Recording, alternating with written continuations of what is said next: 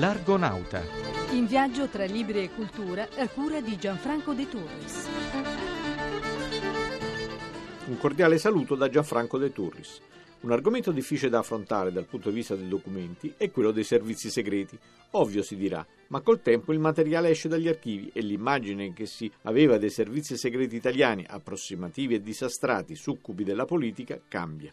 Merito di alcuni studiosi, fra cui Carlo Derisio, di cui escono quasi contemporaneamente due volumi di grande interesse, sia documentario che interpretativo. Il focus di Antonella Ambrosioni.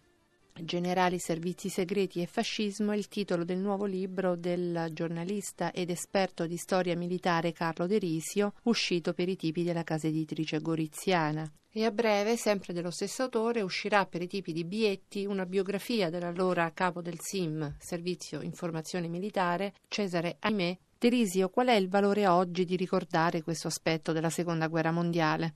Riprecisare a distanza oramai di 70 anni l'apporto del SIM rende in parte giustizia a quello che era il servizio italiano, che in definitiva limitatamente alle nostre disponibilità e possibilità di carattere tecnologico funzionò abbastanza bene fino alla fine. La nostra intelligence in quegli anni aveva il SIM come punto di riferimento. Come funzionava e che ritratto emerge dalla sua ricerca? Che la unità dei servizi di informazione rimase sulla carta. Il SIM era all'inizio organo informativo dell'esercito. Un anno dopo l'ingresso dell'Italia in guerra divenne organo del Comando Supremo, con l'incarico di coordinare gli altri servizi, quelli della Marina e dell'Aeronautica, ma questa unità di intenti rimase sempre sulla carta per le solite tendenze autonomistiche di un servizio rispetto all'altro. L'Italia non aveva la capacità tecnologica degli inglesi e degli americani. Il punto di forza del SIM era basata sulla effrazione dei codici e dei documenti nelle ambasciate di Roma. C'era una sezione speciale preposta a ciò. Si chiamava sezione P, cioè prelevamento, che faceva incursioni periodiche nelle ambasciate. Il materiale che ne ricavavamo era materiale di primo ordine. Senta, che rapporti avevano con Mussolini? I rapporti con Mussolini non furono ispirati a diffidenza, cioè l'apertura di credito che fece Mussolini verso chi dirigeva i simili, l'allora colonnello Cesare Amè, era dettata dalla necessità di avere elementi sicuri. In realtà i rapporti si deteriorarono con il capo di Stato Maggiore Cavallero.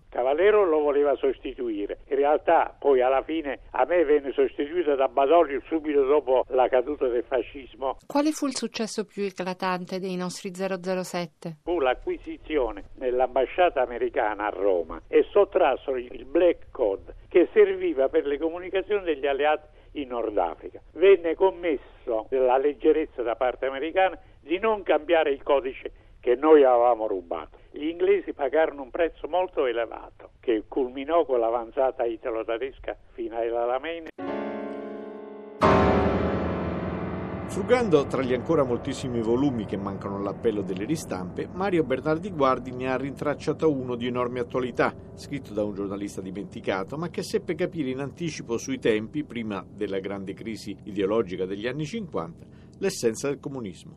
Il libro ritrovato. Per dare l'addio al PC, Guglielmo Pierce non aspettò il 1956 e la brutale repressione sovietica della rivolta d'Ungheria. Ben prima di De Felice e Melograni, Asorrosa e Tronti, Siciliano e Calvino e di tanti altri intellettuali impegnati, lo scrittore napoletano si accorse che utopia e pratica marxiste erano costruite sul dogmatismo, la menzogna e la doppiezza già nei mesi della dominazione tedesca a Roma. Infatti, Pierce, scampato per puro caso alle Ardeatine, aveva cominciato ad avere dei dubbi sulla bontà della causa e si era chiesto se quelli che a Via Rasella avevano messo la bomba fossero migliori di quelli che erano morti a causa dello scoppio. No, i comunisti non erano migliori, non lo erano Amendola, Ingrao, Longo, e meno che mai, come racconta in Pietà per i nostri carnefici, pubblicato da Longanesi nel 1951, lo era il loro leader, il migliore per antonomasia, e cioè Palmiro Togliatti, l'uomo di Mosca,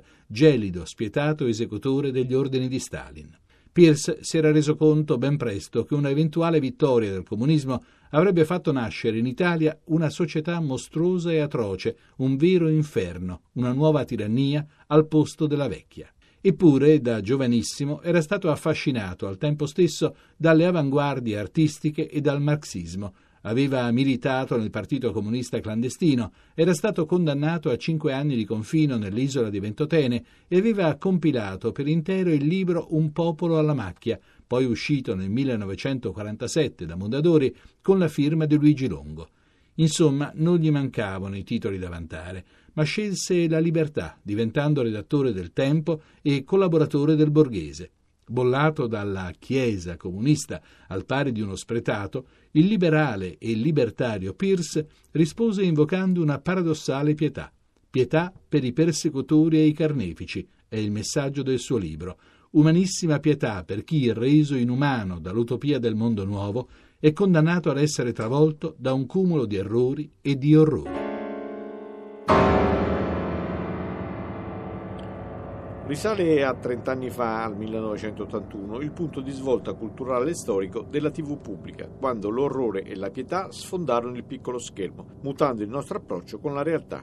Riccardo Paradisi. Lo scaffale delle muse. Libri e politica. L'11 giugno 1981, poco dopo le 13, l'Italia resta paralizzata davanti alla TV. Il TG2 racconta che da un pozzo nella campagna di Vermicino, vicino a Frascati, proviene l'urlo di un bimbo che chiama la mamma. È Alfredino Rampi, la cui vicenda resterà impressa per sempre nella mente degli italiani che l'hanno vissuta. Mentre Alfredino precipita nel pozzo nel tardo pomeriggio del 10 giugno alle 19 a San Benedetto del Tronto, Roberto Peci viene rapito e condotto in una prigione del popolo. Qui le Brigate Rosse lo processano e poi lo uccidono per vendicarsi del fratello Patrizio, il primo pentito delle BR.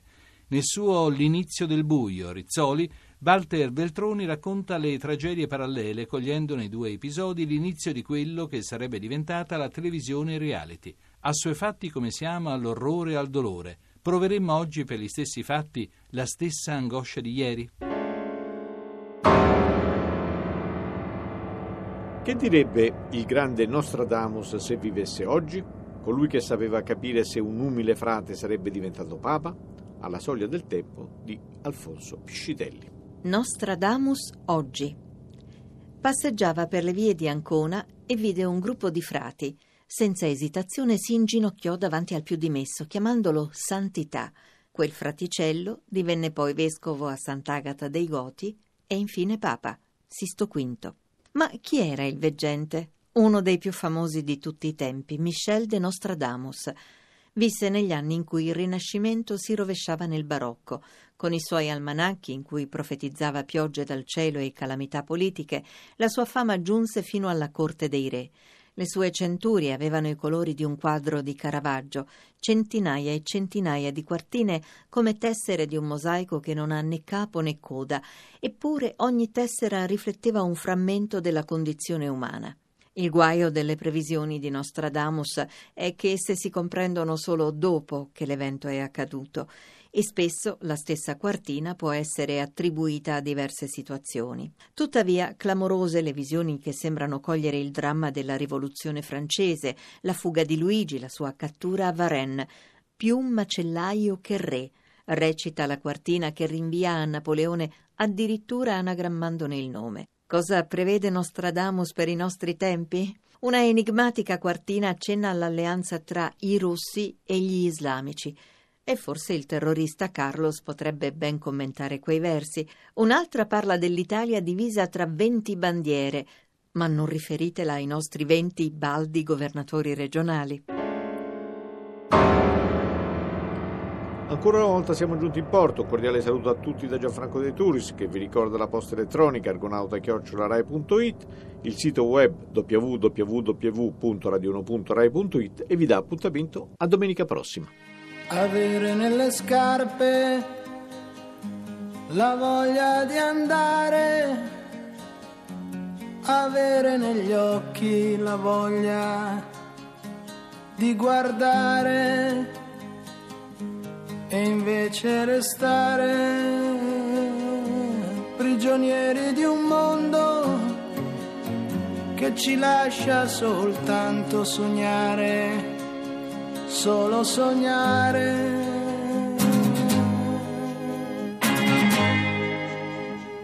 No, se non ci fossi tu io me ne andrei.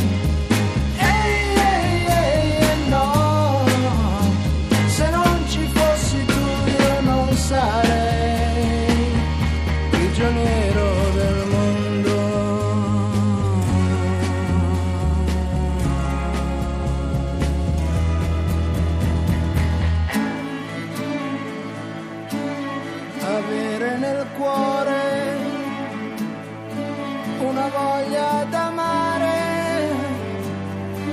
Avere nella gola una voglia di gridare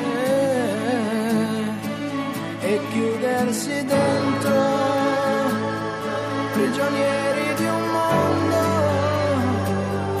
che ci lascia soltanto sognare, solo sognare.